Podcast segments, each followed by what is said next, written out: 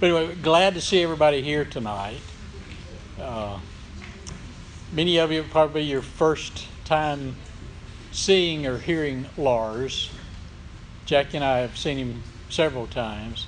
Jackie first met him, oh, six or eight years ago or longer. Uh, in he first came to Enterprise, the United Methodist Church there.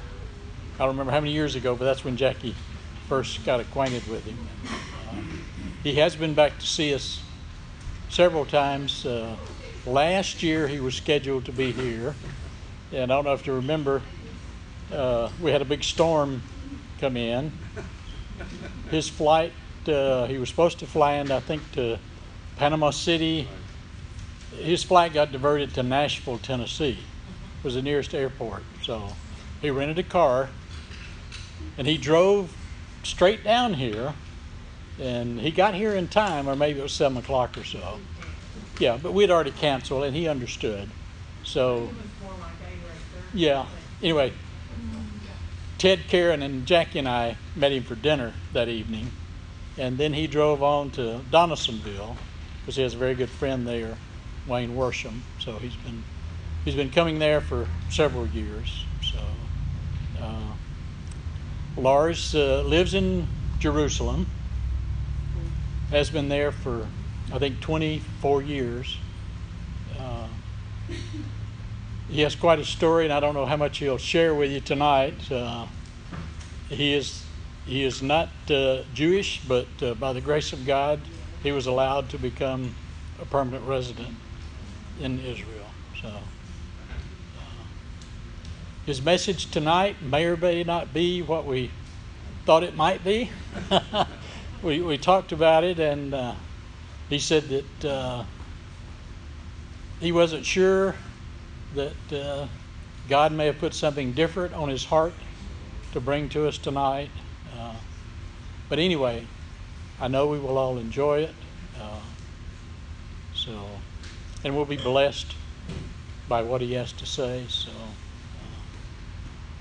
His, his ministry is uh, watchman.org, and his, uh, he has a Elijah prayer team. Prayer Army. Prayer Army? Yeah, okay. So, and, uh, yeah, oh, that's right. Yeah, his, his son in law, we met Doron a few years back. He came with him. His, his son in law is, uh, is a native uh, Israeli. Uh, his name is Doron Kedar, and he has uh, a ministry called Cry for Zion, which has to do with the Temple Mount. Uh, and his son, along with uh, one of the one of the Waller brothers, they're they're making a movie, uh, and he can tell you a little more about that. I just heard a little bit about it tonight at the dinner table. So, uh, Hallelujah. so anyway, glory to God. yes, we're waiting on the the, the old slow computer. That uh, to start meeting? uh, if, yes, yeah. So, uh, so anyway, Lars Enarson, uh, welcome to Dothan again. So, just speak whatever's on your heart. Thank So- you very much. Okay, thank you. Hallelujah. So good to be here and to see you. Like um, Brother Whitaker said last year, uh, I I tried hard to make it here, but it was it was not possible to, to come in time for a meeting. but this year we worked it out, so I'm very happy for that. I, I want to mention um, that uh, I have some books with me tonight. Uh, this is a book that I have written uh, about Jerusalem, and it's called The Joy of the Whole Earth Jerusalem and the Future of the World. Uh, it came out a few years ago, and uh, I will say something about Jerusalem tonight for sure. I live in Jerusalem, uh, so I bring you greetings from God's own city, Jerusalem. So now we're connected. I hope we can stay connected.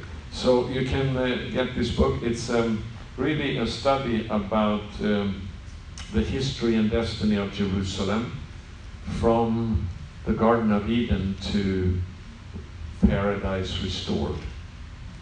Genesis chapter 1 to Revelation chapter 22.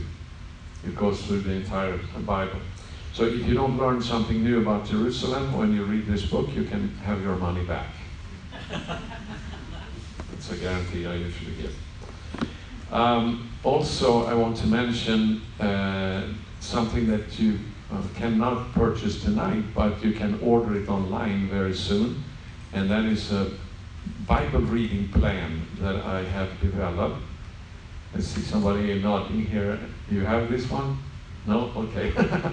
Uh, anybody is following this uh, Bible reading plan called Daily Bread? No? Wow. Oi, oi, oi. So you can uh, order a case uh, uh, from us and, and, and get started with the new year, beginning with Simchat Torah, to read through the entire Bible in one year. And it's not just a Bible reading plan, but it is a journal where you write down what the Lord speaks to you from the scriptures. I have followed this uh, for uh, 10 or 11 years now because uh, I felt that there is so much teaching going around, and uh, the Lord put on my heart the need to be more careful in my study of the Bible rather than just listening to teachers. Because I think that is extremely important in these days that we are that we're not led astray by by what other people say, but that we know what the Bible says. And you know, the Bible is is so uh, special because uh, whether you are a new believer or you have walked with God all of your life, we all need to feed from what is written in the Bible on a daily basis. Yeshua said that Man shall not live by bread alone, but by every word that proceeds from the mouth of God. So this is the number one thing for me. Uh, I have followed this, uh, like I said, now for for 10 or 11 years. And um, before then, I think I had tried to follow different Bible reading plans, but um, it's not something that I brag about. But I I, I couldn't. it didn't work. So that's why I sat down and developed a plan that I that I believed would work for me, and it has. So I have faithfully read the Bible uh, basically every day for the past 10 years and read through the Bible every year. It follows the biblical calendar and the feasts and the Torah readings every week, and then it adds the other parts of the Bible with the Torah sections. You know, the weekly Torah reading, the parasha, is made up of seven different aliyot, seven parts. So you read one aliyah each day of the week, and then you add every day of the week another portion from the prophets, from the writings, and from the apostles. And that way you, you get a balanced diet from the whole Word of God on a daily basis. Get your vitamins, your proteins, your carbohydrates, your everything, you know, so you can be staying healthy spiritually. And it's just been my lifeline, and I believe it's so important that we that we are, uh, like it says in the prayer, that we engross ourselves in the study of the Torah. And the whole Bible is the Torah, it's God's teaching.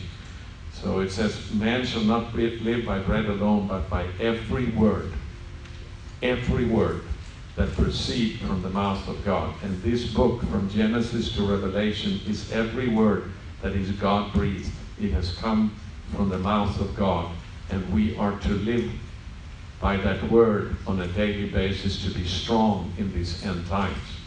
So, like I said, you can order it uh, online, or maybe the leadership here can can order a case for you. Uh, my wife and my daughter and our daughter-in-law, they have also a podcast, a daily podcast called Daily Bread for Busy Moms, where they read these scriptures, uh, and you can listen to them if you're very busy, so you don't have time to maybe read for yourself. You can listen to them, and it's allowed even if you're not a mom to listen to them. Uh, but it's it is specifically something that they have developed called Daily Bread for Busy Moms. It also, uh, we have it as a, uh, an app. My son, who is heading up my uh, media department, don't like me to announce that, but it is for free as an app too. You can uh, really the best you can do is to get this one and begin to journal every day what God speaks to you from the Word. It is so powerful. I really strongly recommend that. Then, just in time for my visit this time to the United States, I came out with a book called Birth Pangs of Messiah and the Salvation of Israel.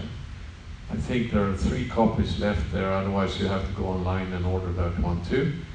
Um, but it's very uh, current about what's going on in Israel and, uh, and the prophetic word and, and how to pray. Because I have mainly, um, my ministry is a ministry of prayer. So uh, for free, you can begin to receive my monthly prayer alert in the Elijah Prayer Army if you write, write your name and email address. And now the sound left. Well, I think the, They are muting me. they're not connected with each other. All right. Do you hear me anyway? Do you hear me in the back? So I can continue to speak and I get the sound back hopefully soon. Um, yeah, he's working on that. So if you write your name and your email address uh, on the sheet back there, and if you write it so that we can read it, otherwise it won't help. You know, we don't have the gift of interpretation. I think the batteries Always. may have died in that thing. Can we swap really quick? So it doesn't work. Well, we just need to put batteries in it. Maybe. Huh? I think the batteries died. Oh, really? Want to take it off? Or, yeah, the battery died. That's right. Have you said shalom to your neighbor? You can talk to him. so-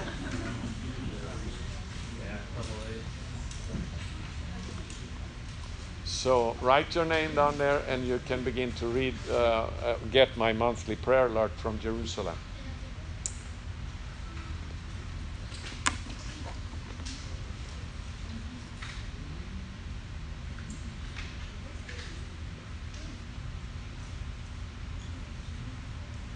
Lars, I have a quick question.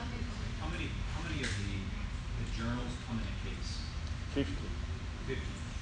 I, I mean, you can order how many you want, but we have a special discount for 50 copies, and that's very. Then you get a tremendous good price. All right, let's try. Uh, It's less than 50%, I think. let's try this again.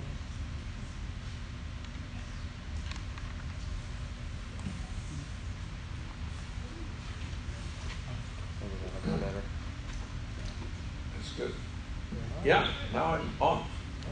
And your presentation's up too. So.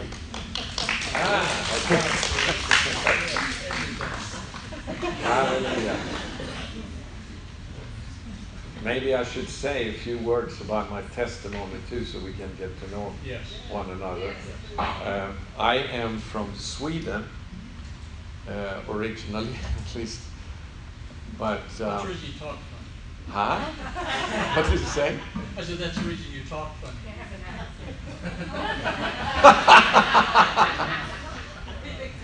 It's like the it's like the British lady that came to a car dealer in the south.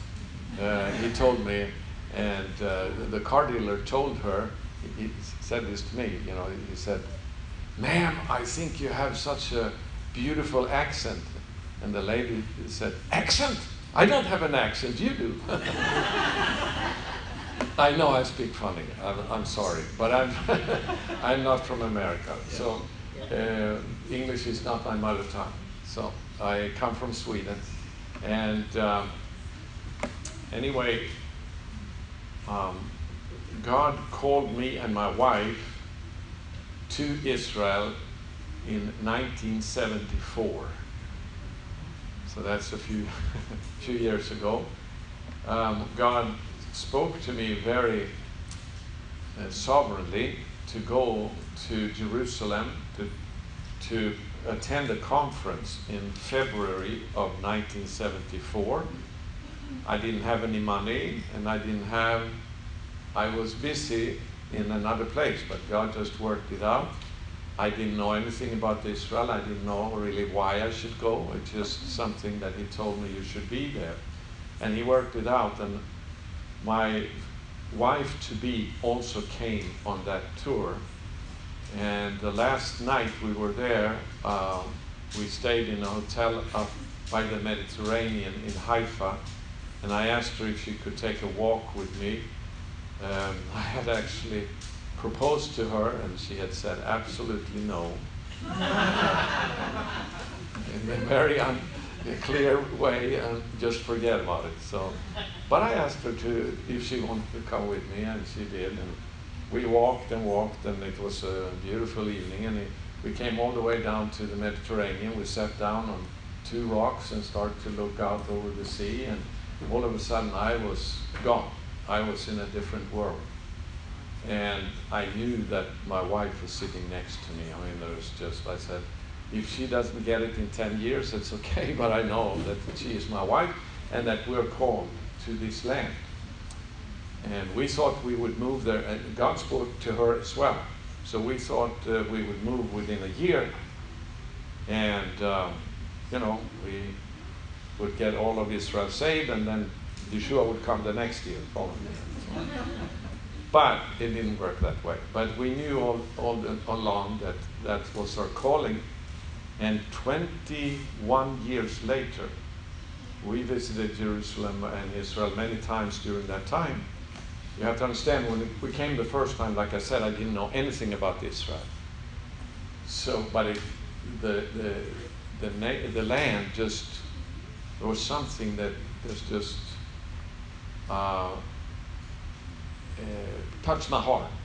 I, I just knew that I was in a place where God is at work and that is God's land. So it took me, well, at least five, six years for me to try to figure out why. I began to on a journey to discover. And um, then 21 years later, we came on a tour that we led to Israel, and we said, let's go down to see if we can find the place where we sat 21 years earlier. And sure enough, we found the place, and we sat down again. And then God said, now is the time. So we were living in the United States at that time, and uh, when we came back, we were living in Mississippi. So it's not so far from here. um, so we said, this is not our home anymore. God is now directing us to move to Israel. And it took two years for us to prepare for that move, for God to open up the door. And uh, so in 1997, we moved there. And uh, God has just been faithful. I, I said to God, if we are called to be there, I'm not going to try to sneak in through the door, you know, just to see if I can. I said, you have to open it wide. I want to go in with my whole family. If you have called me, I want to want the door to be wide open. And he has been very faithful, and that's what we, he has done. And we've uh, been there, like I said, for 24 years, and we have residency, even though we don't, we're not Jewish. So we live in the heart of Jerusalem right now, at the, at this, on the same street as the prime minister. so we can start a stone throw away from from uh, on Balfour Street. That's pretty interesting because over the past year there has been demonstrations every week outside of Prime Minister Netanyahu's uh, home, and it's been quite annoying. So when we were coming now this time to the United States, um, my wife she wanted to uh, get seats on the airplane a little bit further up. So we called up to the company, and there was an Israeli there. uh, She was very like Israelis are. You you already have seats. You don't you don't need. Yeah, but we want to move up a little bit. You know, why? You know. well, we just want to. Okay, so she got new seats, and it cost a little bit, and so she was going to take her name and address, and uh, and she said, Balfour Street.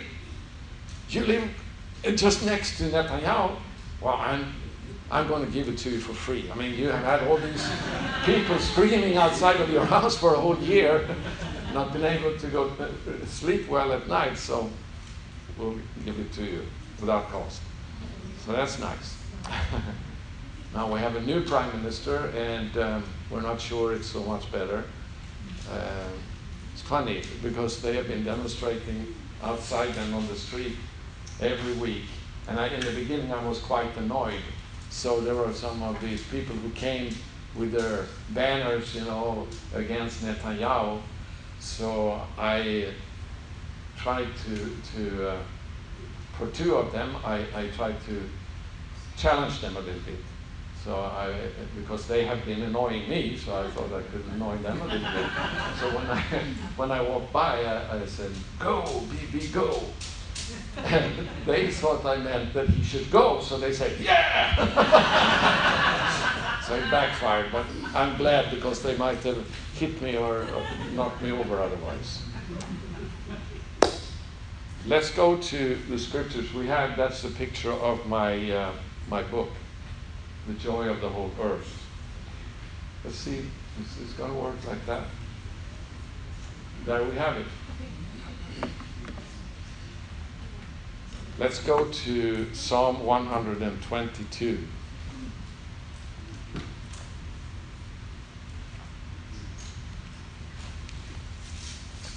Psalm 122. And uh, we're going to read from verse 6. You've probably heard this verse in, in the Bible before. It says, Pray for the peace of Jerusalem. Many have heard that before. Ah, okay. Pray for the peace of Jerusalem. And then it says, May they be secure who loves you. I think you can agree with me that we're living in very difficult times, very uncertain times. It's not like it used to be.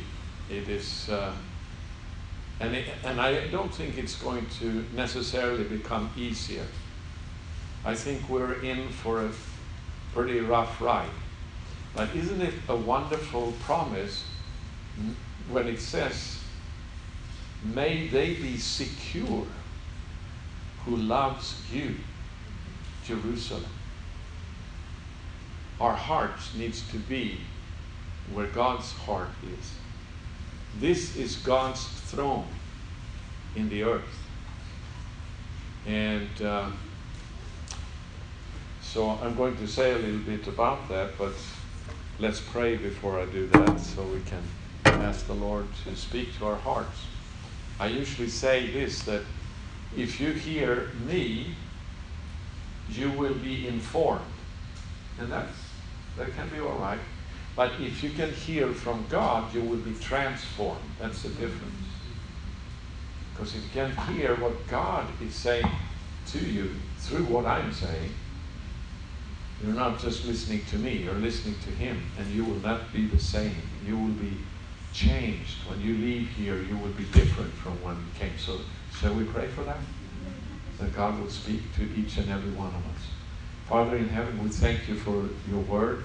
We thank you for this night. I thank you for these people who have come here tonight to hear from you. And I pray that you will lead me by your Holy Spirit to speak from your heart, that you will give me your words to speak, And I pray that each and everyone in this room will have ears to hear what the Spirit is saying to His people in this hour. Change us forever through the power of your word. Open up the scriptures to us tonight and speak to us. We ask it in the name of Yeshua. Amen. Hallelujah. Let's go to uh, Isaiah chapter 62.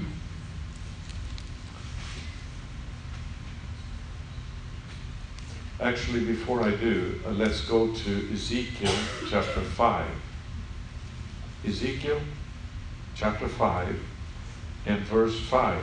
There it says, Thus says the Lord God, This is Jerusalem. I have set her in the center of the nations, with countries all around her. This is God's perspective of the earth. God has placed Jerusalem at the center of the earth, with nations all around. And in, if you go to Isaiah 62, um, it says in the first verse, For Zion's sake I will not keep silent, and for Jerusalem's sake I will not be quiet, until her righteousness goes forth as brightness, and her salvation as a burning torch.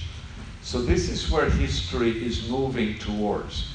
It is moving towards the revelation of God's presence and His glory in this place that you see here. And what is going to happen is that Yeshua is going to sit down there on the throne of his father David to rule the nations. Ah. How about that? I think, I think he's better than Trump. Thank you. Hallelujah. Yes.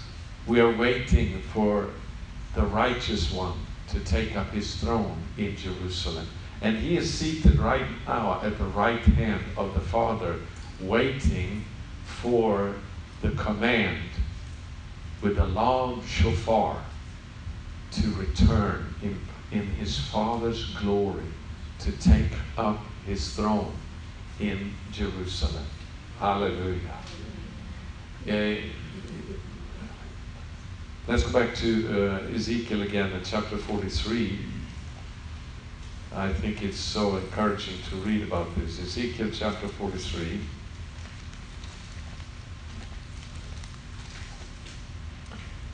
Um, and it says, let's begin to read from verse 1. Ezekiel chapter 43. Then he led me to the gate, the gate facing east. You see, is there a pointer on this one? It is, right? Yeah. The gate facing east here.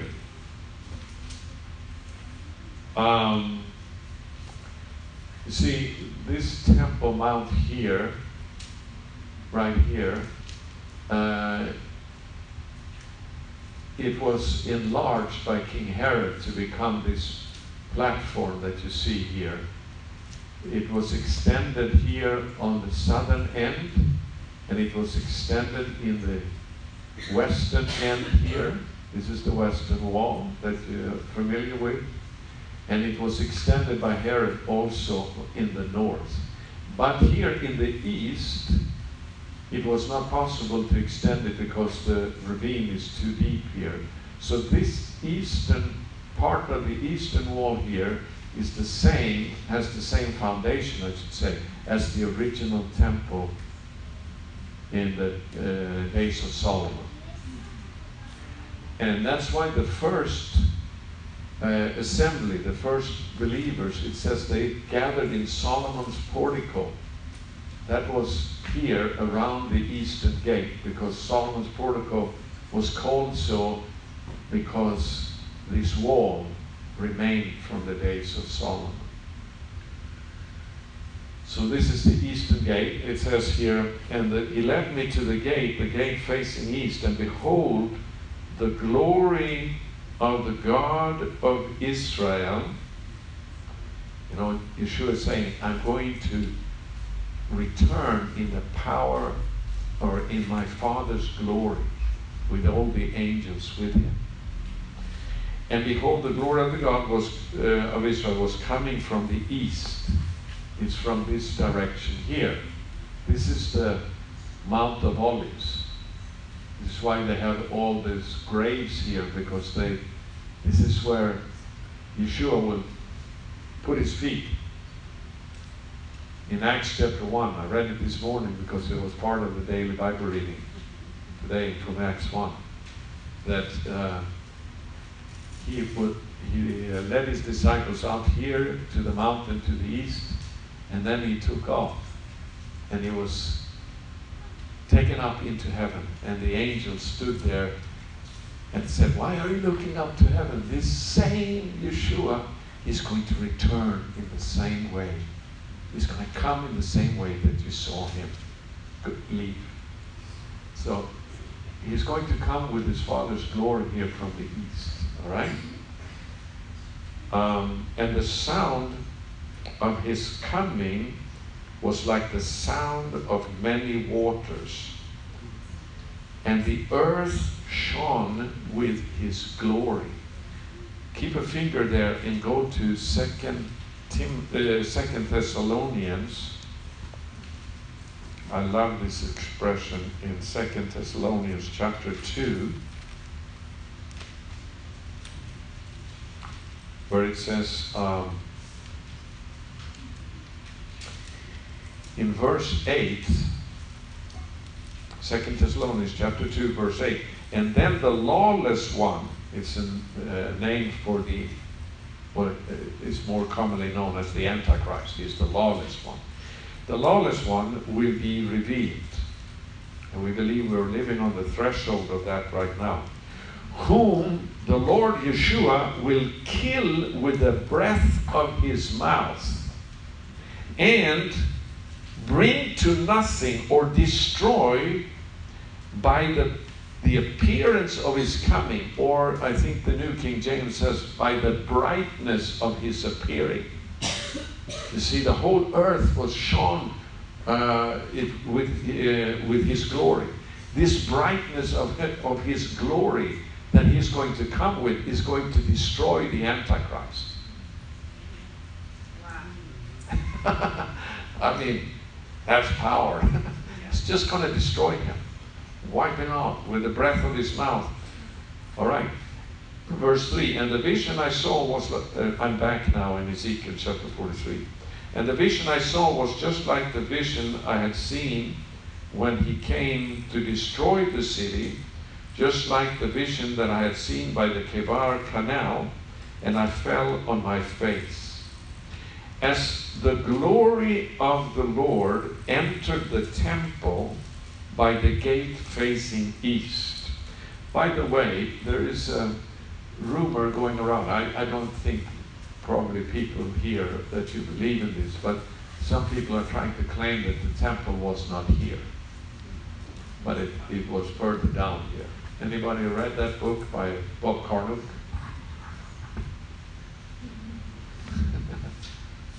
it's bunk. Uh, it's anti-Semitic. It's really, it's really bad. Anyway, this is where the where the Holy of Holies was, right under the golden cupola. Sorry? And will be. There is a there is a Dutch cartographer that has taken pictures from satellites through satellites with revealing the imprints of where the ark stood.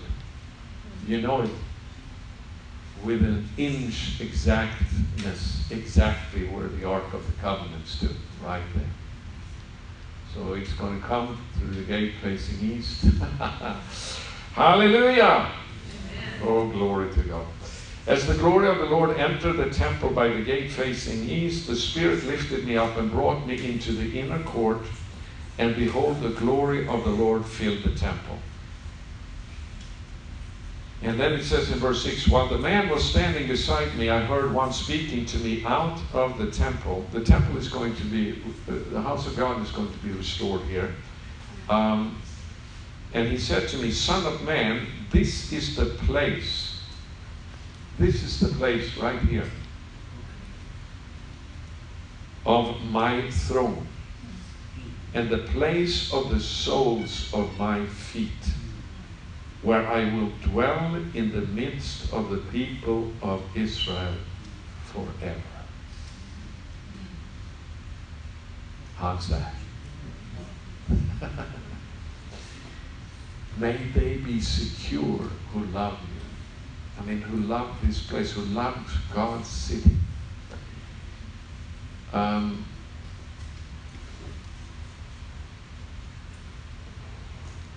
let's go to Psalm 132.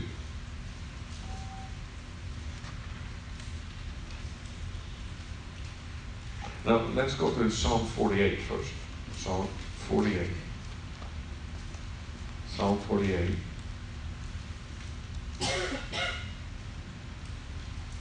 It says, a song, a psalm of the sons of Korah. Great is the Lord and greatly to be praised. Um, in the city of our God, his holy mountain. You see, this, this is the city of our God, right there. All right? Because it's his holy mountain. Um, his holy mountain, beautiful in elevation, is the joy of the whole earth. Mount Zion in the far north, the city of the great king. Let me see, I think I have that scripture here. Yeah. Great is the Lord and greatly to be praised in the city of our God, his holy mountain is the joy of all the earth, Mount Zion in the far north, the city of the great king. That's the chapters in my book. We don't have to look at that, but that's an exciting book. Here is where Jerusalem began with under King David. What was called the city of Jebus. Um, if we go back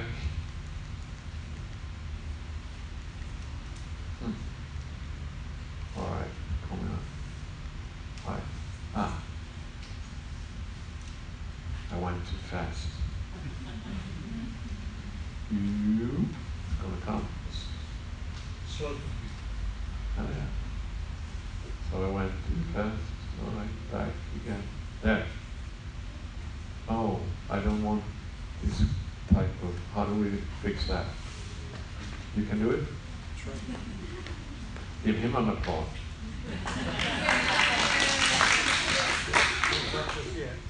Huh? Not just yet. No, no, no, no.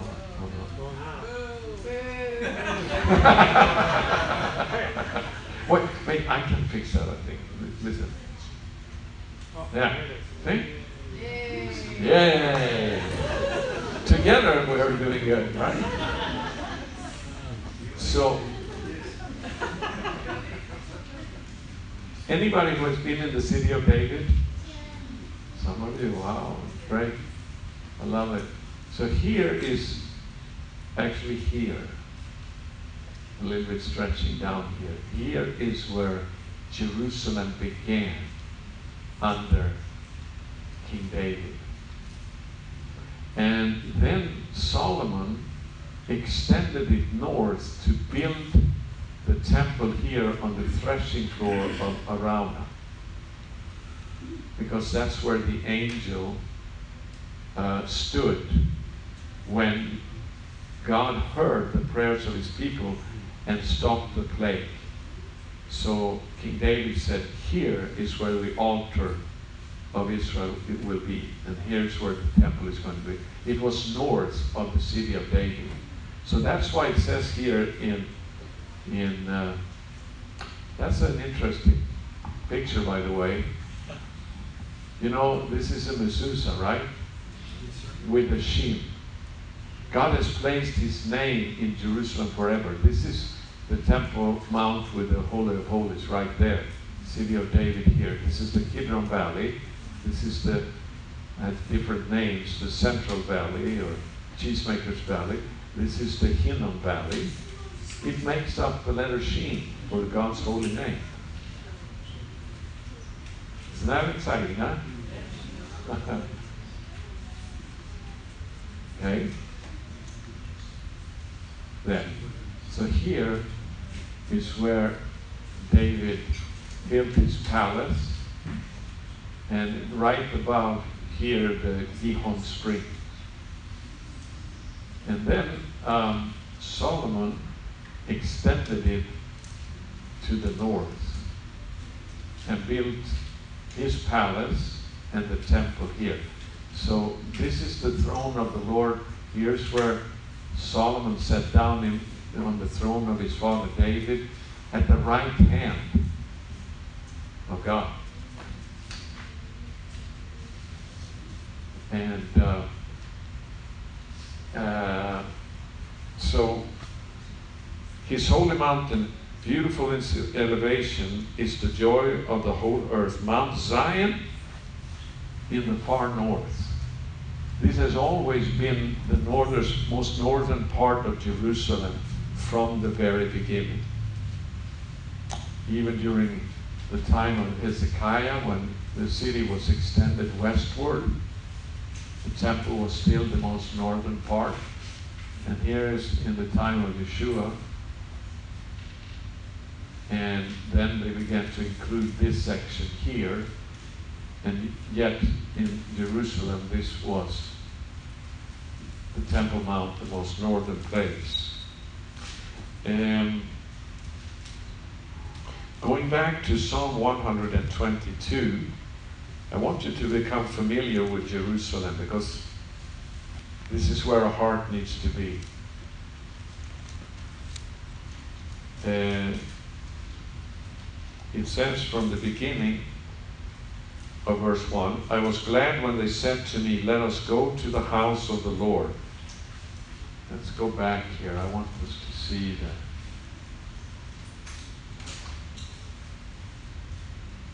There in Solomon's time, right? Okay, so I was glad when they said to me, Let us go to the house of the Lord. Our feet have been standing within your gates, O Jerusalem. And then it says in verse 3 here Jerusalem is built as a city that is bound firmly together. So Jerusalem had from the beginning two parts the original and then the city of the great king, Mount Zion. But it is combined together into making one city.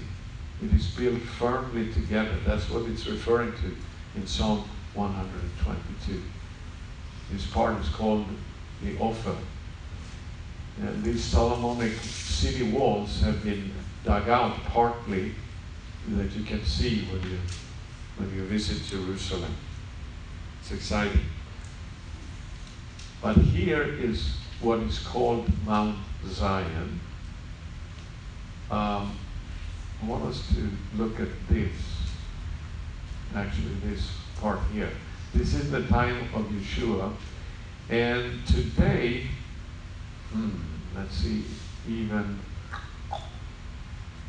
let's look at the day, a picture of today's old city. Sorry, I have to. Oi. Lots of pictures here. Sorry, I have to go.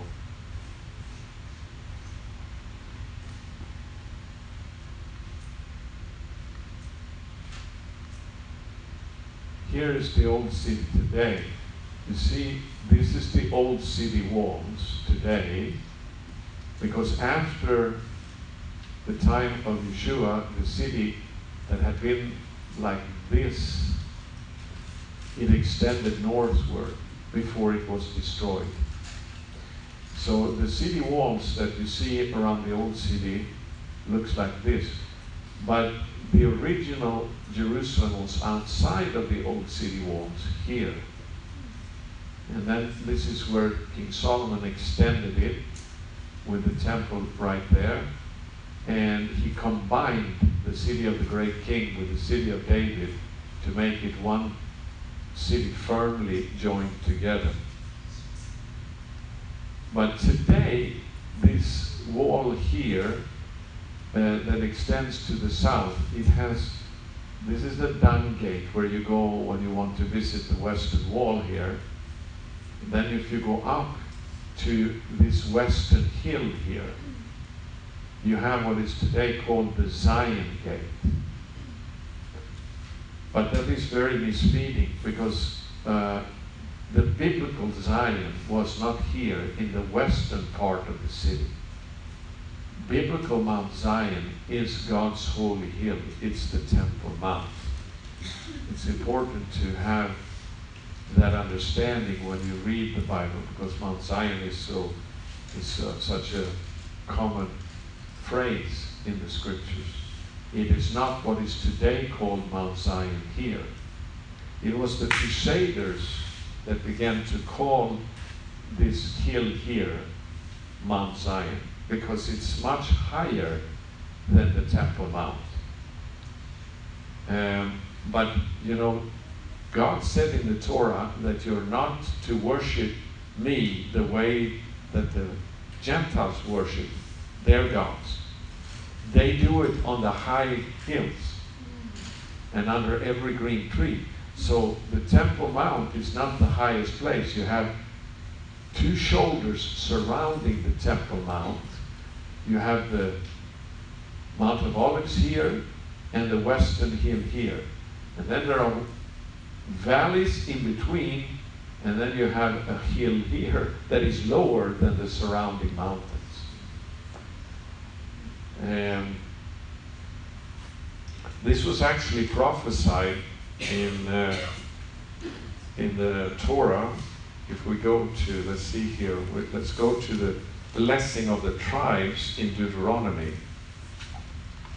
I want to go back to see some, not here. This is a picture showing actually the elevation that you don't think about so many times. This is the highest place right there.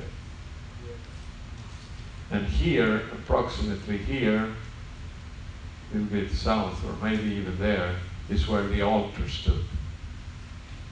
That was the threshing floor of Araunah, just east of the highest spot. So the angel of the Lord stood there, and, and then the threshing floor, because when they threshed the grain in biblical times, they threw it up into the air, and then the wind blew the chaff, and the grain fell down. So if you did that on the highest spot, the wind would be too strong, and even it would blow away the grain. So you have to have, because the wind is usually coming from the west. So what you do is you go just below the highest point to the east, and that is the way you can separate the wheat from the chaff when you throw it up into the air. All right. Uh, Deuteronomy. Let's go to the, um, the blessings of the tribes. It's interesting to see here what it says about Benjamin. Maybe some of you can help me find where it talks about Benjamin. Reuben, Judah, Levi, Benjamin in verse 12. Deuteronomy chapter 33 from verse 12. It says, Of Benjamin he said, I'm going to back here.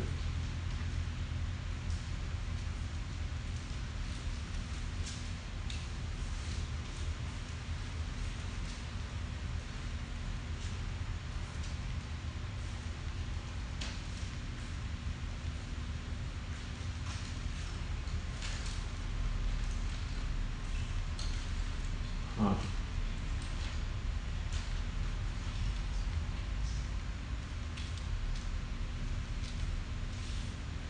Yeah, here you see it better. Here you see the mountain of the Lord. I think the battery is maybe okay. Here's the mountain of the Lord, but it's surrounded by the Mount of Olives to the east and the western hill, as it's called, to the west. And here you have the Kidron Valley and some remains of what used to be the Central Valley, and then you have the, the of Valley forming Sheen.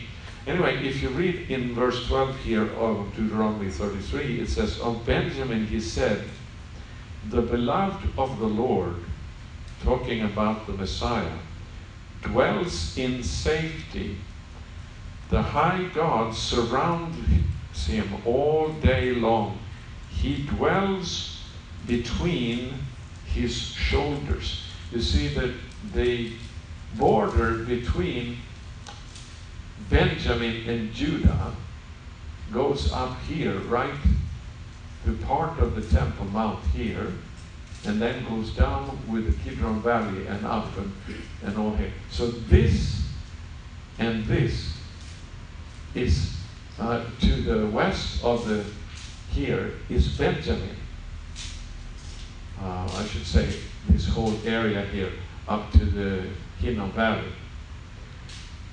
So the Western Hill and the Mount of Olives are in the territory of Benjamin, and they are forming what it says here shoulders. shoulders surrounding the throne of the Lord where the Messiah will be. The beloved of the Lord shall dwell between the shoulders of Benjamin. Hallelujah. That was already prophesied in uh, the blessings that Moses gave to the tribes. That this was the place. And this was the place where the beloved of the Lord would find his throne, was the pursuit that King David had to find that place. And according to tradition, he saw that in the Torah with the help of uh, Samuel when he fled from Saul. They read the Torah together and saw that the beloved of the Lord, the Messiah, would dwell between the shoulders of Benjamin, the walls here that, that will surround the throne of the Lord. Hallelujah. Psalm 132, that's what I said we were going before. Psalm 132 from verse 1 Remember, O Lord, in David's favor all the hardships he endured, how he swore to the Lord and vowed to the mighty one of Jacob, I will not enter my house or get into my bed. I will not give sleep to my eyes or slumber to my eyelids until I find a place for the Lord. Yod Hey Vav a dwelling place for the mighty one of Jacob. So uh, a dwelling place, or it can also be translated a resting place. Because up to that time, uh, the God of Israel had moved from place to place with the ark that moved with the tent, with the tabernacle. But David said in his heart that I want to find where the resting place will be, where God will settle down to be with his people. And that's what he, when he finally, when, when he became king over all of Israel, he immediately moved from Hebron in the south up to the city of David here, the stronghold of Zion, and he captured it because he knew about this place between the sh- shoulders of, of Benjamin. But he didn't, had not found the exact location of the resting place of the Lord until the angel answered him when he came to the threshing floor of Araunah. Because the prophet Nathan told him, or I think it was Gad actually, who told him that you are to build an altar to, to the Lord on the threshing floor of Araunah. And that's when the angel put his sword back and spared the city. And David said, Now I have found the place. This is where he is going to be. Hallelujah. And that place, uh, I want to say something about the name of Jerusalem. Because from the beginning, the first name of Jerusalem was just Salem or Shalem in Hebrew. That's where Melchizedek was king of Shalem, of Salem. And he met uh, somewhere here, he was living in the original Jerusalem and met Abraham with bread and wine when he came back from the war uh, when he had rescued Lot. So he was king of Shalem, of Salem, Shalem. But uh, if you go to Genesis chapter 22 and read the story about the binding of Isaac, um, it says that, let's begin in the beginning of the chapter, Genesis chapter 22.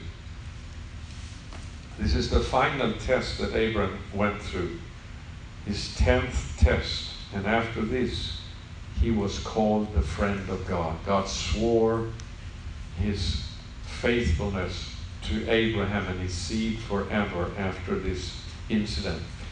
Verse 1 After these things, God tested Abraham and said to him, Abraham, and he said, Here I am. He said, Take your son, your only son Isaac, whom you love. Remember that Abraham had two sons at this time, but yet the Lord says, Take your son, your only son. The phrase there, maybe some of you can recognize from another verse in the Bible, right? It reminds us of John 3:16. For God so loved the world that He gave His only begotten Son. And this is one of the few places that the, the word Yahid is mentioned in, in the, the Torah, which means the only one. It, it's not something that you can divide. It's just one.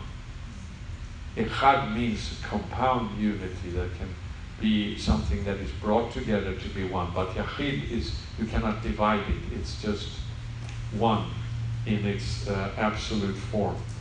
Take your only son Isaac, whom you love, and go to the land of Moriah and offer him there as a burnt offering on one of the mountains of which I shall tell you. Abraham lived in Beersheba at this time, in the south of Israel. So Abraham rose, er, rose early in the morning, saddled his donkey, and took two of his young men with him and his son Isaac, and he cut the wood for the burnt offering, cut the, the tree for the burnt offering. The same word that is used about the, the tree that Messiah uh, was executed on, crucified. Take the wood for the burnt offering, and, and he arose and went to the place of which God had told him. This is a key phrase here in this story.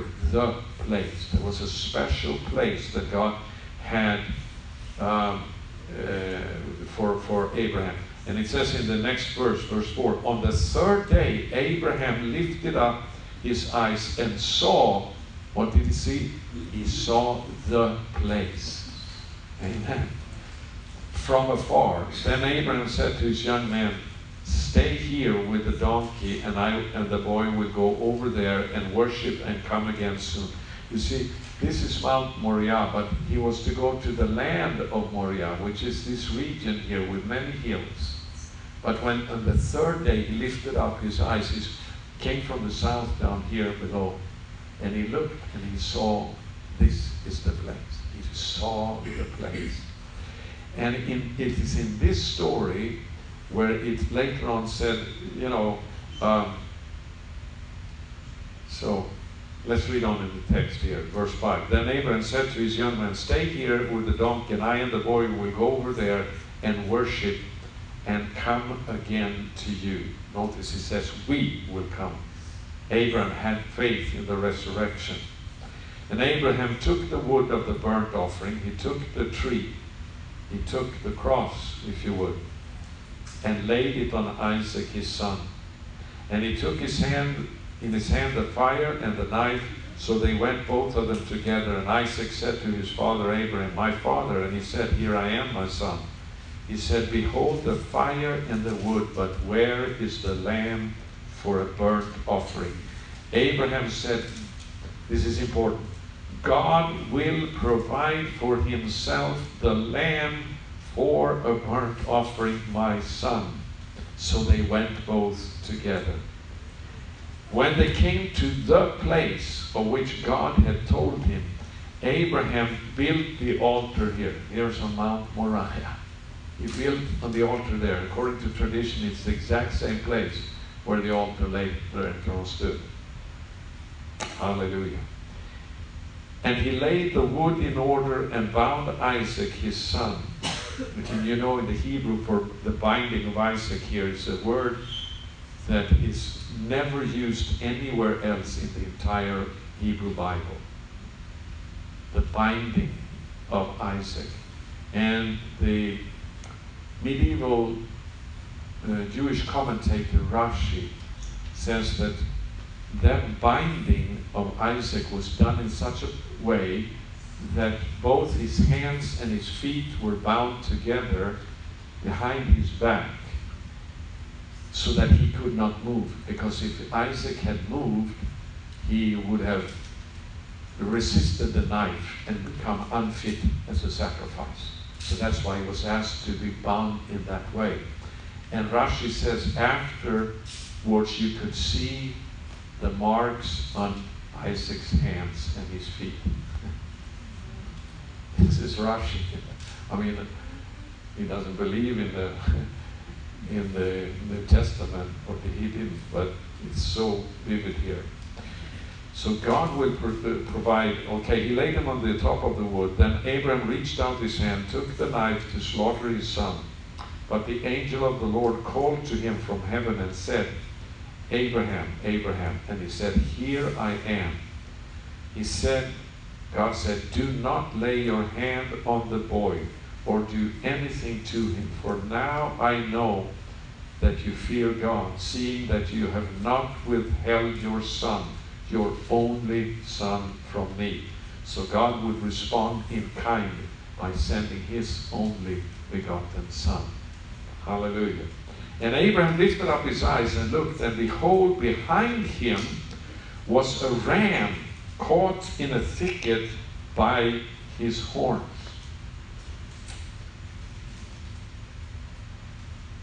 That's where we get the shofar from the horn of the ram, the ram's horn that was caught in the thicket here.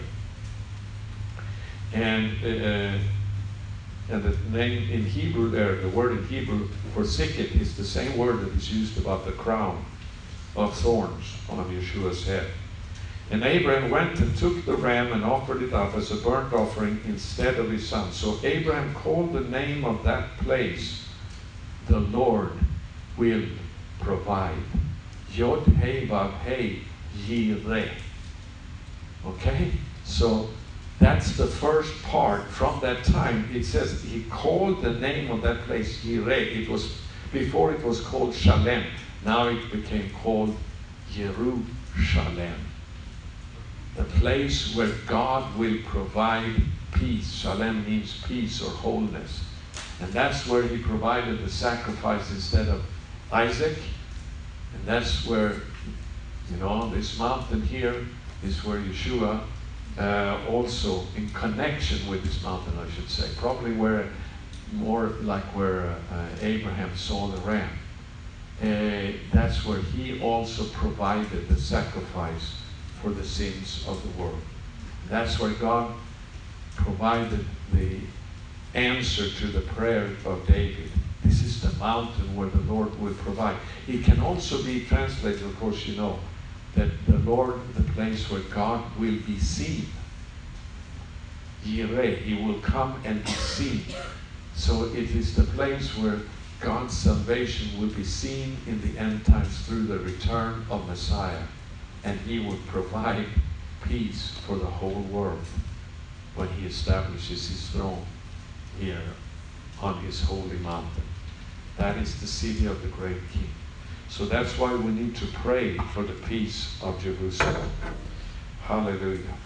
Now we're living, you know, on the month of Elul, where we blow the shofar, waiting for that final shofar that will sound from heaven to announce the coming of the Messiah, to provide salvation, the ultimate final salvation for the whole world. This is what Yeshua is looking forward to. This is what the Father is looking forward to. This is what we should be looking forward to. That's why we should pray day and night for the peace of Jerusalem. And if we do, if we love that this place where God is going to provide salvation for a whole world that is going crazy. Amen. And is going to destroy the lies of the enemy with the breath from his mouth, the sword that will proceed from his mouth, and his glory is going to wipe out the Antichrist. Hallelujah. I hope you love this. So we're going to go back to Isaiah 62 where we started.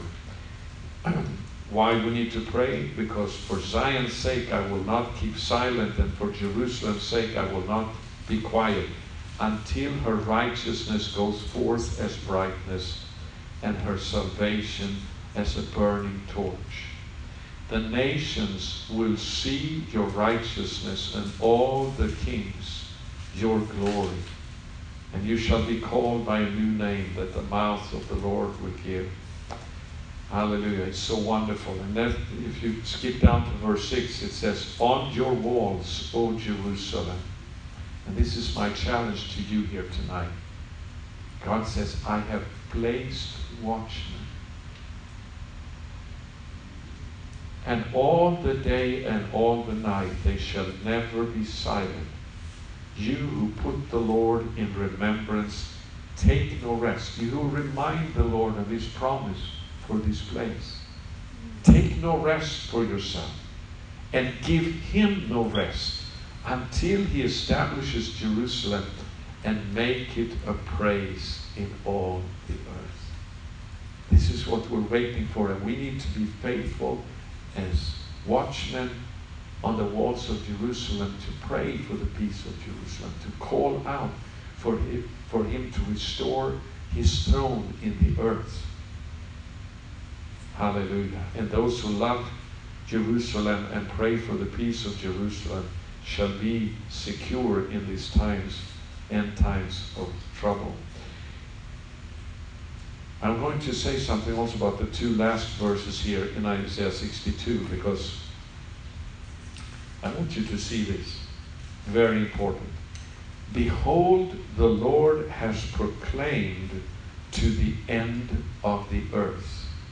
Now he's speaking not to the center of the earth. What is the center? Jerusalem. I've placed Jerusalem in the center of the earth with nations all around. But here he is speaking to the ends of the earth. And the ends of the earth from Jerusalem is north, south, west, and east. Those are the ends of the earth from Jerusalem. That means that God is speaking to my country, Sweden, which is north. It's one of the ends from Jerusalem, it's north. And He's speaking to you in the west. You are the west from Jerusalem.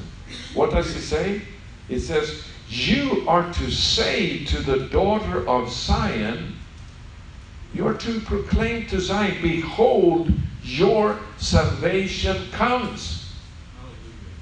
Who is the salvation? Yeshua. He means the Lord's salvation or the Lord is salvation. The ends of the earth in the end times are going to proclaim that salvation to Zion. Come on, let's get with it. Amen. And then it says, and behold, his, that is the Messiah, his the salvation, his reward is with him. Listen up, there's going to, he's going to have a reward, a harvest of those who have come to faith in him from the ends of the earth. They are going to demonstrate the salvation that Jerusalem is looking for. This is God's program. I think this is so exciting. Behold, his reward is with him, and his recompense before him. His recompense can also be translated, his work is before him. We are the, his handiwork. We are the new creations that he has that he has made. If you are in the Messiah, you are a new creation. You are his workmanship. And we, he's going to have a marvelous work to display to Jerusalem, to Zion, from the ends of the earth. Hallelujah. Now, it doesn't look like that today. you know, wow, it doesn't look too good. But God is going to do it because that is His program, and that's why we need to pray. You see, when I traveled now from, I was in Colorado, Colorado Springs last week. Um, on Friday morning, when I was catching a flight to fly first to the Ozarks and then coming from there uh, here, God woke me up with this passage from Luke chapter 5 and John 21 about the miraculous catch. I was so excited. Go to Luke chapter 5 and let's see what it says there. Um, it says about Yeshua in verse 3 getting into one of the boats, which was Simon's, he asked him to put out a little from the land. And he sat down and taught the people from the boat. And when he had finished speaking, he said to Simon, Put out into the deep and let down your nets for a catch. And Simon answered, Shimon, Master, we have toiled all night and took nothing. I, I have a sense this is what has been going on for a long time. We have not had much of a success. We toiled all night and took nothing, but at your word, hallelujah, I will let down the nets. And when they had done so, this, they enclosed a large number of fish, and their nets were breaking. They signaled to their partners in the other boat to come and help them. And they came and filled both the boats so that they began to sink. This was in the beginning of Yeshua's ministry when he called the disciples. He called them through a miraculous catch after they had worked all night and they caught nothing. All of a sudden, they had so much fish they could uh, hardly uh, contain all the fish. Now, at the end of Yeshua's ministry, just before he went back up uh, into heaven, in uh, John chapter 21, the same thing happens again. All right? Um, John chapter 21, uh, after this, verse 1, Yeshua revealed himself again to the disciples by the Sea of Tiberias, and he revealed himself in this way. Shimon Kepha, Thomas, called the twin, Nathanael of Cana in Galilee, and the sons of Zebedee, and two others of his disciples were together. And Shimon Kepha said to them, I am going fishing. They said to him, We will go with you. They went out and got into the boat, and that night, what does it say? They caught nothing. Just as day was breaking, Yeshua stood on the shore, yet the disciples did not know that it was Yeshua. And Yeshua said to them, Children, do you have any fish? Ah, professional fishermen. sure, we know how to fish. No, it was very embarrassing. They answered him, No. He said to them, Cast the net on the right side of the boat, and you will find some. So they cast it, and now they were not able to haul it in because of the quantity of the fish. A miraculous catch again. I believe that Yeshua's ministry in the earth through his disciples, it began with a miraculous catch in the book of Acts. And it's going to end again with a miraculous catch in the end times. And it's going to start this time not in Jerusalem, it's going to end in Jerusalem. It's going to start at the ends of the earth. in the north, in the south, in the west, and the east. What is going on right now in the world is shaking the world to its foundations. And let me tell you, there are many people who realize that something really bad is going on, but they are looking for the answer. Yes. And we have the answer. We need to give the right message where this all is going. And I believe if we do, if we cast out the nets based on His Word, the revelation we have of the prophetic Word, we are going to receive a miraculous catch. I am convinced of that. When God called me into the ministry, He spoke to me something that I am still waiting for. Um, I was involved in the ministry in the beginning of the 70s. That was not my own, I was helping out. And but then in 1977 he called me into my own ministry. And at that time he spoke to me and said, because I was longing so much to see a revival when people are getting saved. And I cried out to God because in the early 70s, I was part of the Jesus movement when we saw so many young people coming to faith. But in 1977, this had stopped, and I began to cry out to God from the depths of my heart God, I will not let you go until I see you send a revival again. And when I said those words, God interrupted me and He said this I am going to send a revival that is going to be much greater than anything you have ever seen before in history. I was, I mean, that's not what I prayed for, but that's what God said. But, then he said, but this is only going to take place to the same extent that you pray.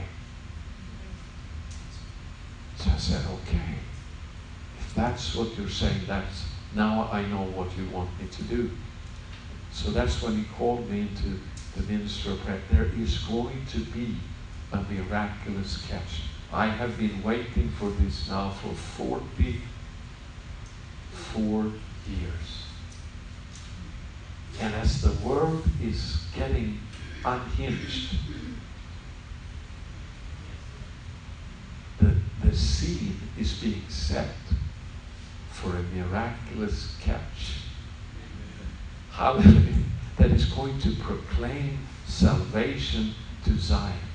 Because it says in Romans 11 that all of Israel is going to be saved, but before that happens, there is going to be a fullness of the Gentiles. We are going to see a fullness come in from the Gentiles that is going to bring about salvation for Israel and the return of the Messiah. I believe with all my heart we're living on the threshold of this mighty move of God. I just visited, like I said, the Ozarks last week, and I found out that there has moved in to the area around um, Springfield where I was speaking.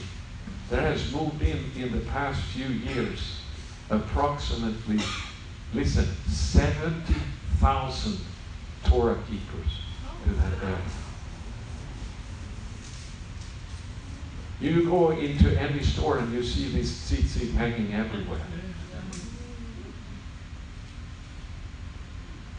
God is about to do something new. But right now, to be honest, I think it's a mess. A, a big mess because it was very difficult for me to speak there. I think that the, what we have called the Hebrew Roots Movement or whatever is the most divided movement probably in the history of the world. Where there's doctrines going here and there in every direction. And I was reminded, you know what happened in the early 1700s? Believers Protestants in Europe were persecuted by the Catholic Church, and many of them ended up in southern Germany on a big estate owned by a rich man called Count von Zinzendorf. He had become a believer and he was very wealthy and he opened up his estate for all of these Protestants who were uh, running away from persecution from the Catholic Church. But the problem was after a while he get he got so fed up because all of these Protestants they came with the different doctrines and they couldn't agree and they were bickering and they were arguing doctrines all day long. And finally Count von Zinzendorf had enough. So he called for a prayer meeting that they started with, with uh, a communion service. And from that moment, the Spirit of God fell and they began a prayer meeting that lasted non-stop 24 hours a day for 100 years. And from that company of persecuted believers that were so carnal and divided, they were fused together in the love of God.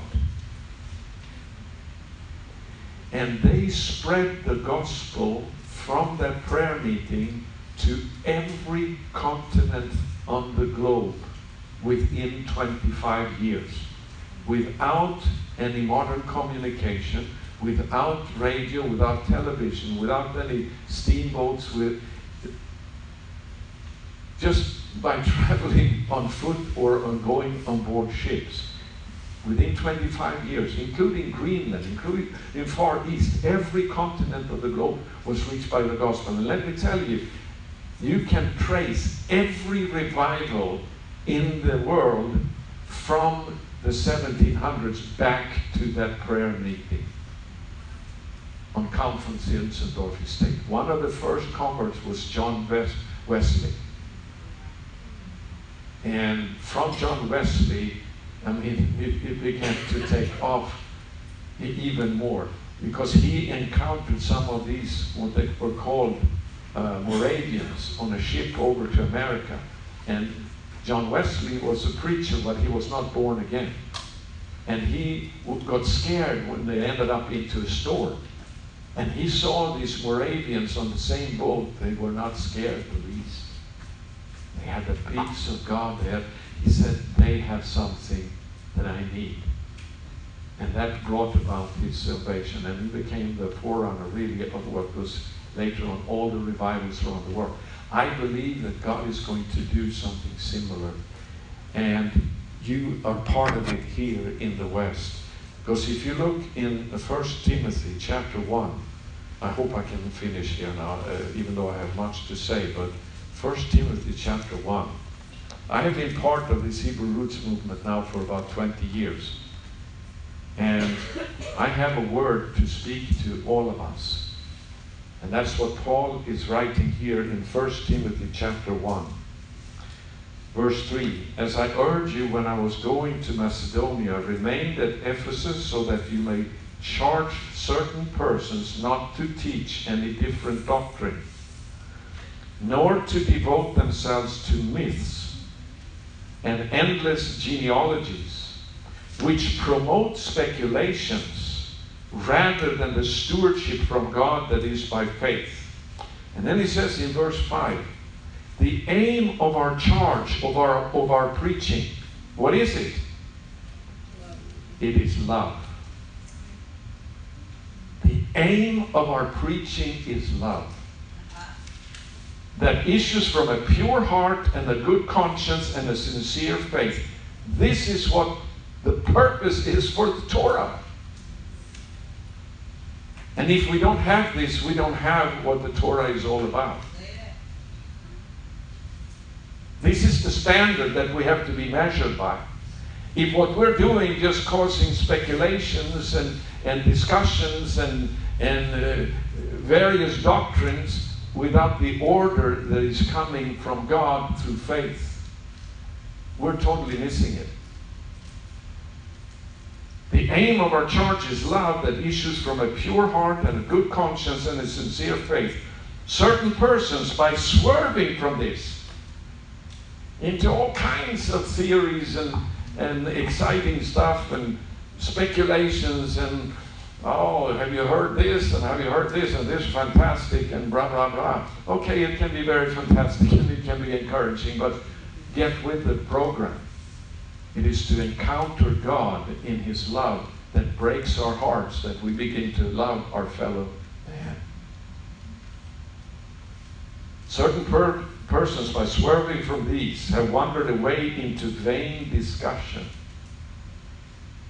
desiring to be teachers of the Torah, without understanding either what they're saying or the things about which they make confident assertions.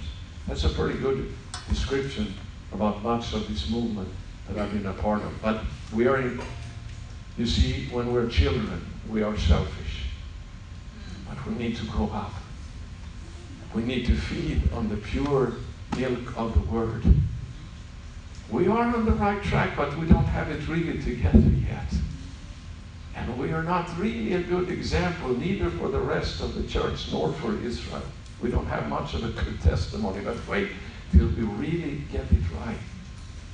One of those reasons is if we really begin to dig deep into the scriptures ourselves instead of just listening to the most spectacular teaching going around from the teacher so and so and begin to encounter God on a personal basis on our knees in prayer. That's what ha- happened to the Moravians in the 1700s and it exploded from there. And I'm waiting for that.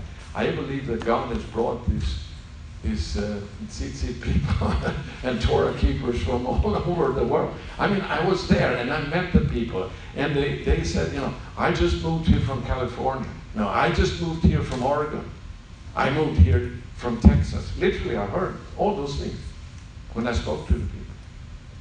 35,000 of them have moved there within the past two years.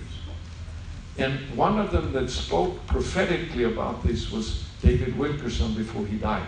He said, Things are going to go so crazy in America that people are going to flee the, both the east and the west coast, and they're going to begin to assemble in the center and primarily in the Ozarks.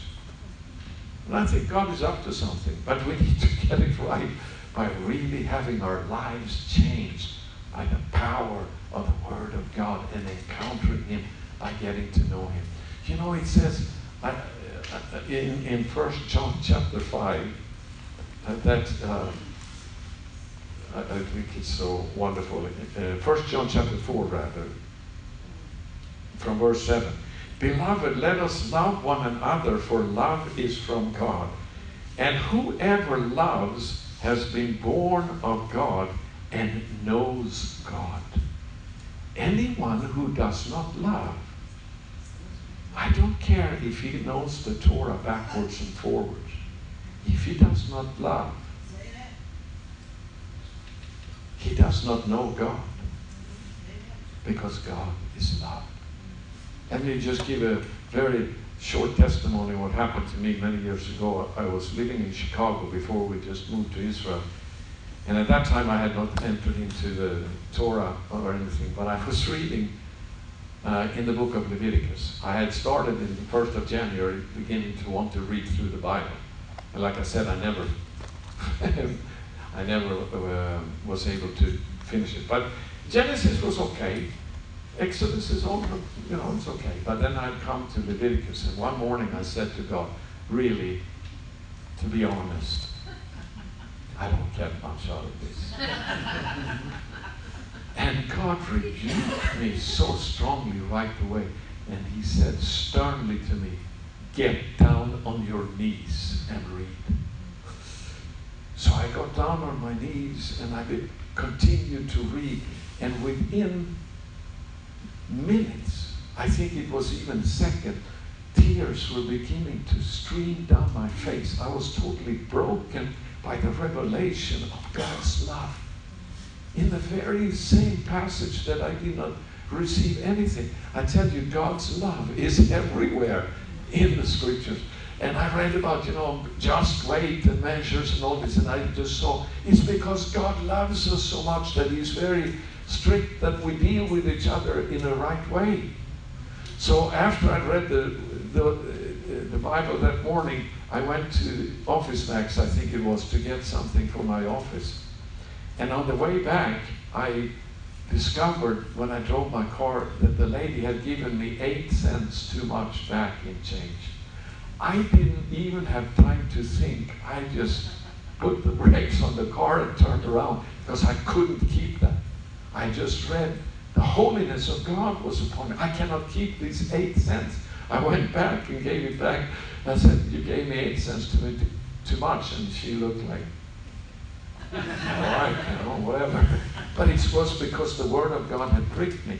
That's what needs to happen with us when we read the Scriptures in order to, to practice what it says and be very careful with how we live to love one another. Shall we pray for that miracle, friends, in our lives? That we can shine as lights in this dark world, that they will see our good works, not our you know, fantastic teachings, but they can see our good works and begin to glorify our Father in heaven. We have come into this with the Torah. We need to begin to take responsibility for it by becoming true children of God, behaving like God does. Hallelujah. Because there, God is going to do a mighty work from the ends of the earth and it's going to be centered around Jerusalem. I will quit, I promise you. Uh, but let's read, finish the verse that I, that I was uh, in there in Isaiah chapter 62. Say, the Lord has proclaimed to the end of the earth, say to the daughter of Zion, I'm telling you, Israel and Jerusalem is looking for salvation. Probably Israel is more deceived today than any other nation in the world with this COVID stupidity. They are running into a dead end. Regardless of the rabbis that know the Torah back and forth. Say to the daughter of Zion, Behold, your salvation comes because the fullness of the Gentiles must come first, and so all Israel shall be saved. Behold, his reward is with him, and his work before him. Verse 12, and they shall be called the holy people. We're going to be a holy people, living right. The redeemed of the Lord, and you, Jerusalem, shall be called sought out because our eyes are going to be on Zion where he will return. A city not forsaken. Let's pray. Father, we thank you for your plan of salvation that you have proclaimed and ordained from the foundation of the world. And you are about to bring it all to a close and a consummation before our very eyes. We believe that we're living right now on the threshold of the, we, we can hear the footsteps of the Messiah as he is about to return. And Father, I ask that you will do a deep work in our lives. We, we lay ourselves on the altar as a living sacrifice. Let your fire fall let the Word of God, the sword, pierce our hearts deeply and break us until we worship you in purity from the depths of our hearts and we can become shining examples of your Torah in the midst of a crooked and perverse generation. Keep us on the right path. I pray. Bless your people here in Dothan, Alabama. I pray that you will do a deep work in each of our lives and that we can begin to deeply love one another in the power of your Spirit. We know we cannot fulfill the Torah without your grace, without your Spirit we cannot do the good works that will cause people to praise you when they see what we're doing. But we ask, get to work in our lives. Do a quick work. And let us be part of that big miraculous catch that is going to proclaim salvation to Zion in these end times. In Yeshua's name we pray. Let's just stay a little bit uh, before the Lord here. Let just let Him uh, work in us a commitment to follow Him more closely, to get to know Him more intimately, to walk with Him like Abraham did, like David, like Daniel, like Yeshua, to be more like Him. God, we, we cry out to you. Change us to be like you. Don't give up. Even though we are stubborn, rebellious so many times. Do a mighty work and begin with me. Begin with us here tonight in Dothan, Alabama. I ask it all in the name of Yeshua. Satisfy the deep longing of our hearts to become like you. Master Yeshua, we want to be your disciples, to follow you closely. And we long for that day when you shall return and take up your throne on your holy mountain in Jerusalem. Let that day come soon, I pray. In Yeshua's name. Amen. Thank you.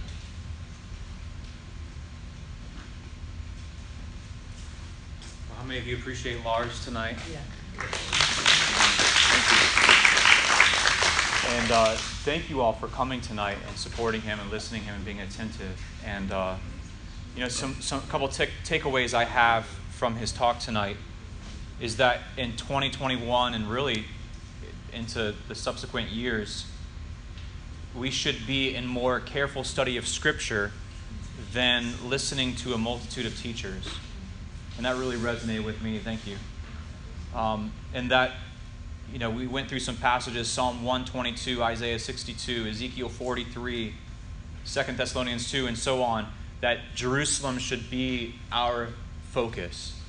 And, you know, especially what we see going on in current events right now in the news and, and kingdoms changing hands so quickly.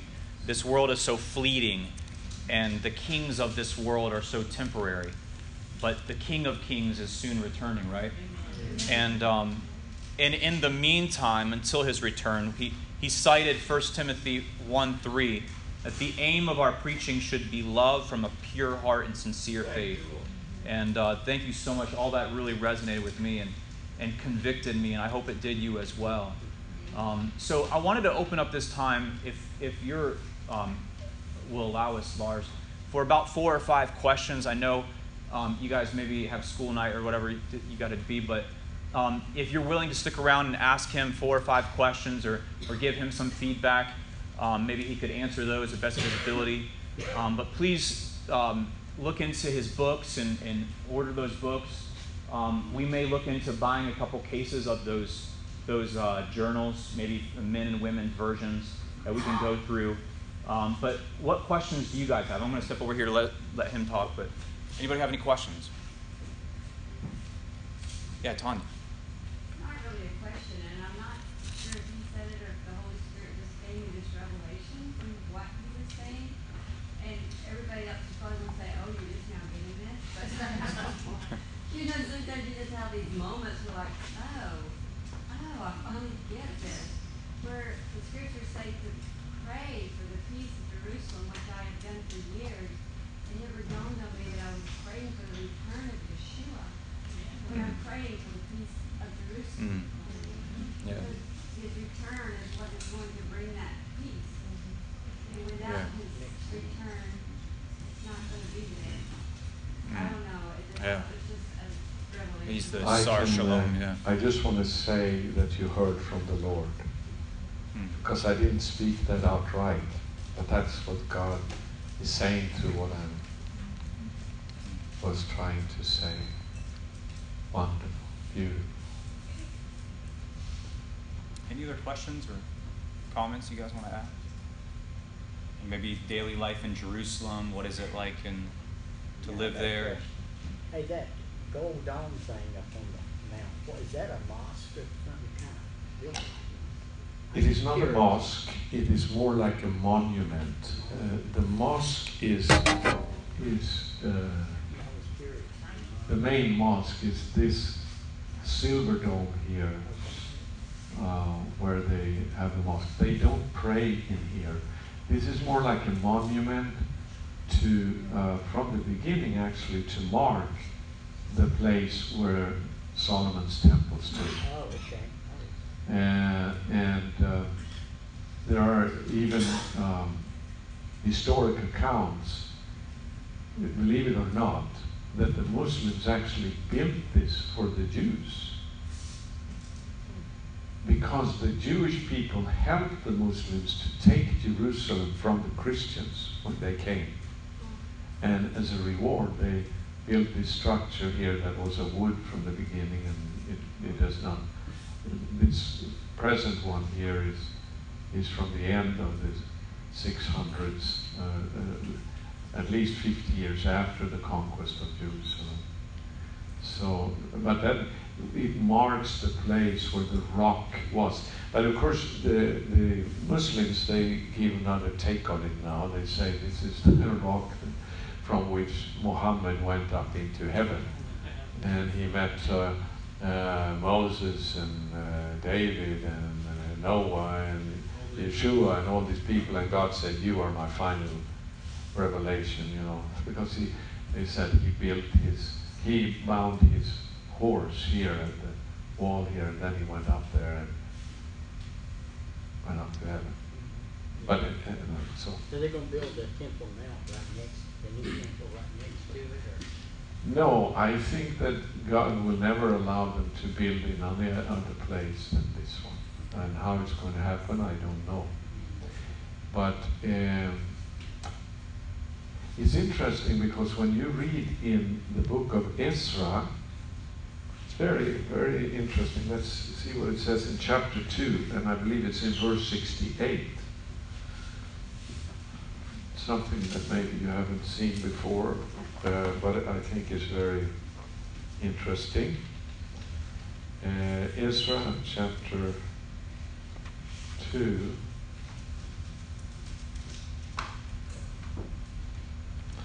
And there it says in verse uh,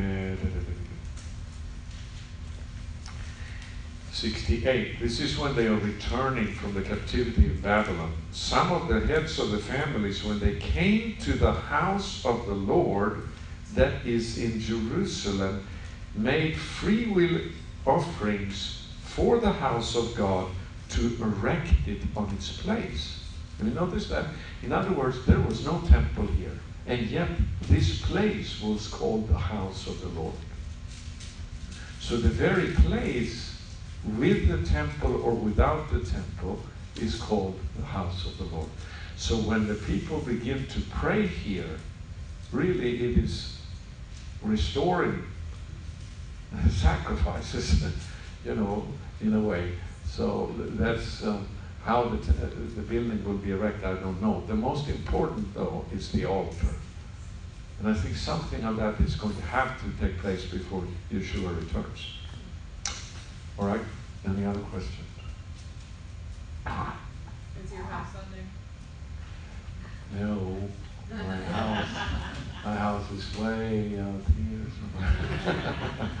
Uh, not so far, but you know, you have the walls of the old city here. And I don't know if I have a better picture of it, but it's a little bit further west. Could you touch on the legalities of Jews ascending the Temple Mount and praying on top of the Temple Mount? What Mhm. happens if they get caught praying? Mhm. So, in the Six Day War, uh, you know, you, uh, Israel retook all of ancient Jerusalem. And you know the famous uh, statement that was made by uh, General Motta Gur on the radio. The Temple Mount is in our hands. The Temple Mount is in our hands. Well, that was fantastic. And the chief rabbi of the Israeli army ran up here on the Temple Mount and he ordered his soldiers to place the Israeli flag on top of there. He took his shofar, he went in there, placed the Torah scroll there, and declared victory. And the general of the army, Moshe Dayan, said, uh uh take down the flag immediately. We don't want this place. Because for so long, the rabbis had been used to praying here at the Western Wall, and uh, because the Muslims were in control of this place. And they said also that we don't know exactly where the holy precinct was here, so in order not to desecrate it, we don't want to go up there. Because it, for fear of being in God's holy place without being purified. So they had gotten used to this, and the secular they didn't care. And, and Moshe Dayan said, we don't want to start the Third World War here by trying to take over this Muslim holy place. So he returned the keys to the Temple Mount back to the Muslim Waqf and said, this is yours. You are, you, this is your religious place. We want to be able to visit here, but we're not going to pray here.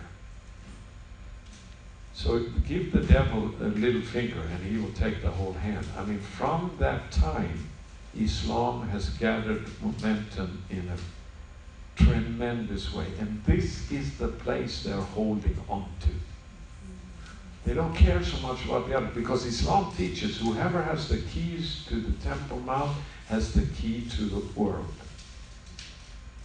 Christians don't care, but Muslims know what this, this place means, and Jews do too. So um, now today it means that they made a deal with uh, them, not just the Waqf, but with the king of Jordan, and they said, "You will be custodians of this place, and uh, we will uh, must be allowed to visit here, but we're not going to pray here." So the, the Muslims they have been very um, fanatical about this. So uh, about that agreement that is status quo. Naftali Bennett, for instance, he is a religious person. He tried to change it. It didn't take more than two days until he had to apologize and said, "We're not going to change the status quo here." So you cannot go up there and pray. You cannot even move your lips in prayer. You cannot even a, a religious Jew cannot even drink water here. They will escort you away. Why? Because a Jew will not drink water without pronouncing a blessing, and that's forbidden for them in that place. He, you cannot even have a Hebrew letter on you. You have to take out an, an, off a necklace if you have, you know, like letter Hay for life or something like that. So it's very, very strong. But it's trying. We're trying to change it, and um, but it's not possible right now. Uh, the police will will uh, remove you if you try to pray there. However, there was one day when I went up there and lifted my hands and praised God and was did whatever I wanted. There was not a Muslim to be seen in the entire place because that's when the Muslims uh, what you call it, they boycotted their own holy place because Israel had placed uh, metal detectors on all the entrances here. And they said, no way, we're not going to allow any control of Jews on, our, on, on this place. So we're not going to go up there. And we by that, they had riots all around here instead. And it didn't take long until both Israel and America the rest caved in, removed the metal detectors, and then they came back. But that first day when they boycotted the place, I went up there and I was there. I, I didn't want to go here because I also have respect for this holy, holy uh, area. So, uh, but I uh, like uh, specifically here, I have uh, on my iPhone when they filmed me when I was praising God. And we were able to recently, my son-in-law and my son, they head up a ministry called Cry for Zion, and they have been um, connecting with a, young Israeli uh, soldier, elite troop soldier, who is a Levite and whose passion is to be able to sing like his forefathers did the daily song in the temple. And he went up there, and you can see it on YouTube. If you go to cryforzion.com, you can see when my son in law filmed him here, I believe he was right here. And he's singing one of the songs of ascent, but he's singing in such a way that it, you cannot see his lips move really. Because if they had seen him move his lips, they would have removed him from the place. But that was the first time, they said, probably in 2,000 years, that a song of ascent has been sung in that place. It's going to change. Their, this is the center of the conflict in the world. Who is going to be? And, and this golden dome here is, in a, in a sense, it is the abomination that causes desolation. Because since that was built here by Islam, millions and millions of both Jews and Christians have been murdered in the name of that God that is worshipped there. It is the abomination that causes desolation. Here is a fantastic thing. Do you have just one minute for me to say this? Ah, this is so amazing. You know that Yeshua said, You will not see me anymore, Jerusalem, until you say, Blessed is he who comes in the name of the Lord. How many have heard that? Right? You can read about it in my book, the latest one, if you uh, can get a copy of it. But that is a quote. Sorry, dropped something. That is a quote from Psalm 118. And what does the rest of that verse say? Very fascinating. Psalm 118, it says in verse 28 Blessed is he who comes in the name of the Lord. We bless you from the house of the Lord. It is from this place that the welcoming will be given to the Messiah by the Jewish people. That's what the devil knows. That's why they cannot even move their lips in praise to God. They cannot pronounce his name in this place today because they know what is at stake. When they say, Baruch haba b'shem Adonai, he's going to come. And that's going to be pronounced from there, not from here, not from anywhere, but from there. Hallelujah! you know, for thousands of years, the Jewish people have ever, after every meal, they have prayed in the third blessing Have mercy, Lord our God, upon Israel, your people, upon Jerusalem, your city, upon Zion, the dwelling place of your glory, and upon the kingdom of the house of David, your anointed. Four things. 1948, Israel was restored. First blessing. 1967, Jerusalem was restored. Third, you know, have mercy on Israel, your people, on Jerusalem, your city. The third one is on Zion, the dwelling place of your glory. This is still not restored back to God. Because when it does, then it says in Psalm 102, when he rebuilds Zion, he shall appear in his glory. And the final one, have mercy upon the kingdom of the house of David, your anointed. The Messiah is going to come with the restoration of this. And we're living 1948 with the restoration of Israel did not come without war. 1967 with the restoration of Jerusalem did not come without war. And this is not going to come without war either, I am sure. And it's building up and it's right now, wow, I just read the news before I came here. This new leader in, in Iran and the takeover of Afghanistan by the Taliban, the Hamas, they are beginning to really. We, we are, we're not going to let the Jews do what they want in this place. We are now strong. We're building, we're becoming stronger and stronger. Naftali Bennett, the prime minister today in Israel, he's been a very bold minister of defense. Now he is prime minister. He said a year ago, we cannot tolerate one rocket from Gaza. Well, last week they fired a rocket again, and Naftali Bennett goes down there and says, We will respond in our way at our time of choosing, meaning we don't dare. His government is going to fall if they do something in Gaza, and he knows it. His, his hands are tied. It's a really bad situation. Hezbollah knows it. Hamas knows it. Iran knows it. The Taliban knows it. They're closing in on the place. Okay? Any other question? Um, okay, the four things you just mentioned. Yeah. Um, how does that tie in with Amos, uh, nine, eleven through fifteen, where he says, I will rebuild David's fallen Uh-huh. tent? Um, it- it- Yeah, David's fallen tent is a, is a picture really of the, of the restoration of the uh, kingdom to David. And it happened in its first phase when Yeshua came the first time. But it's going to happen in its fullness with his return, when he's going to sit down on the throne of his father David. That's the ultimate fulfillment.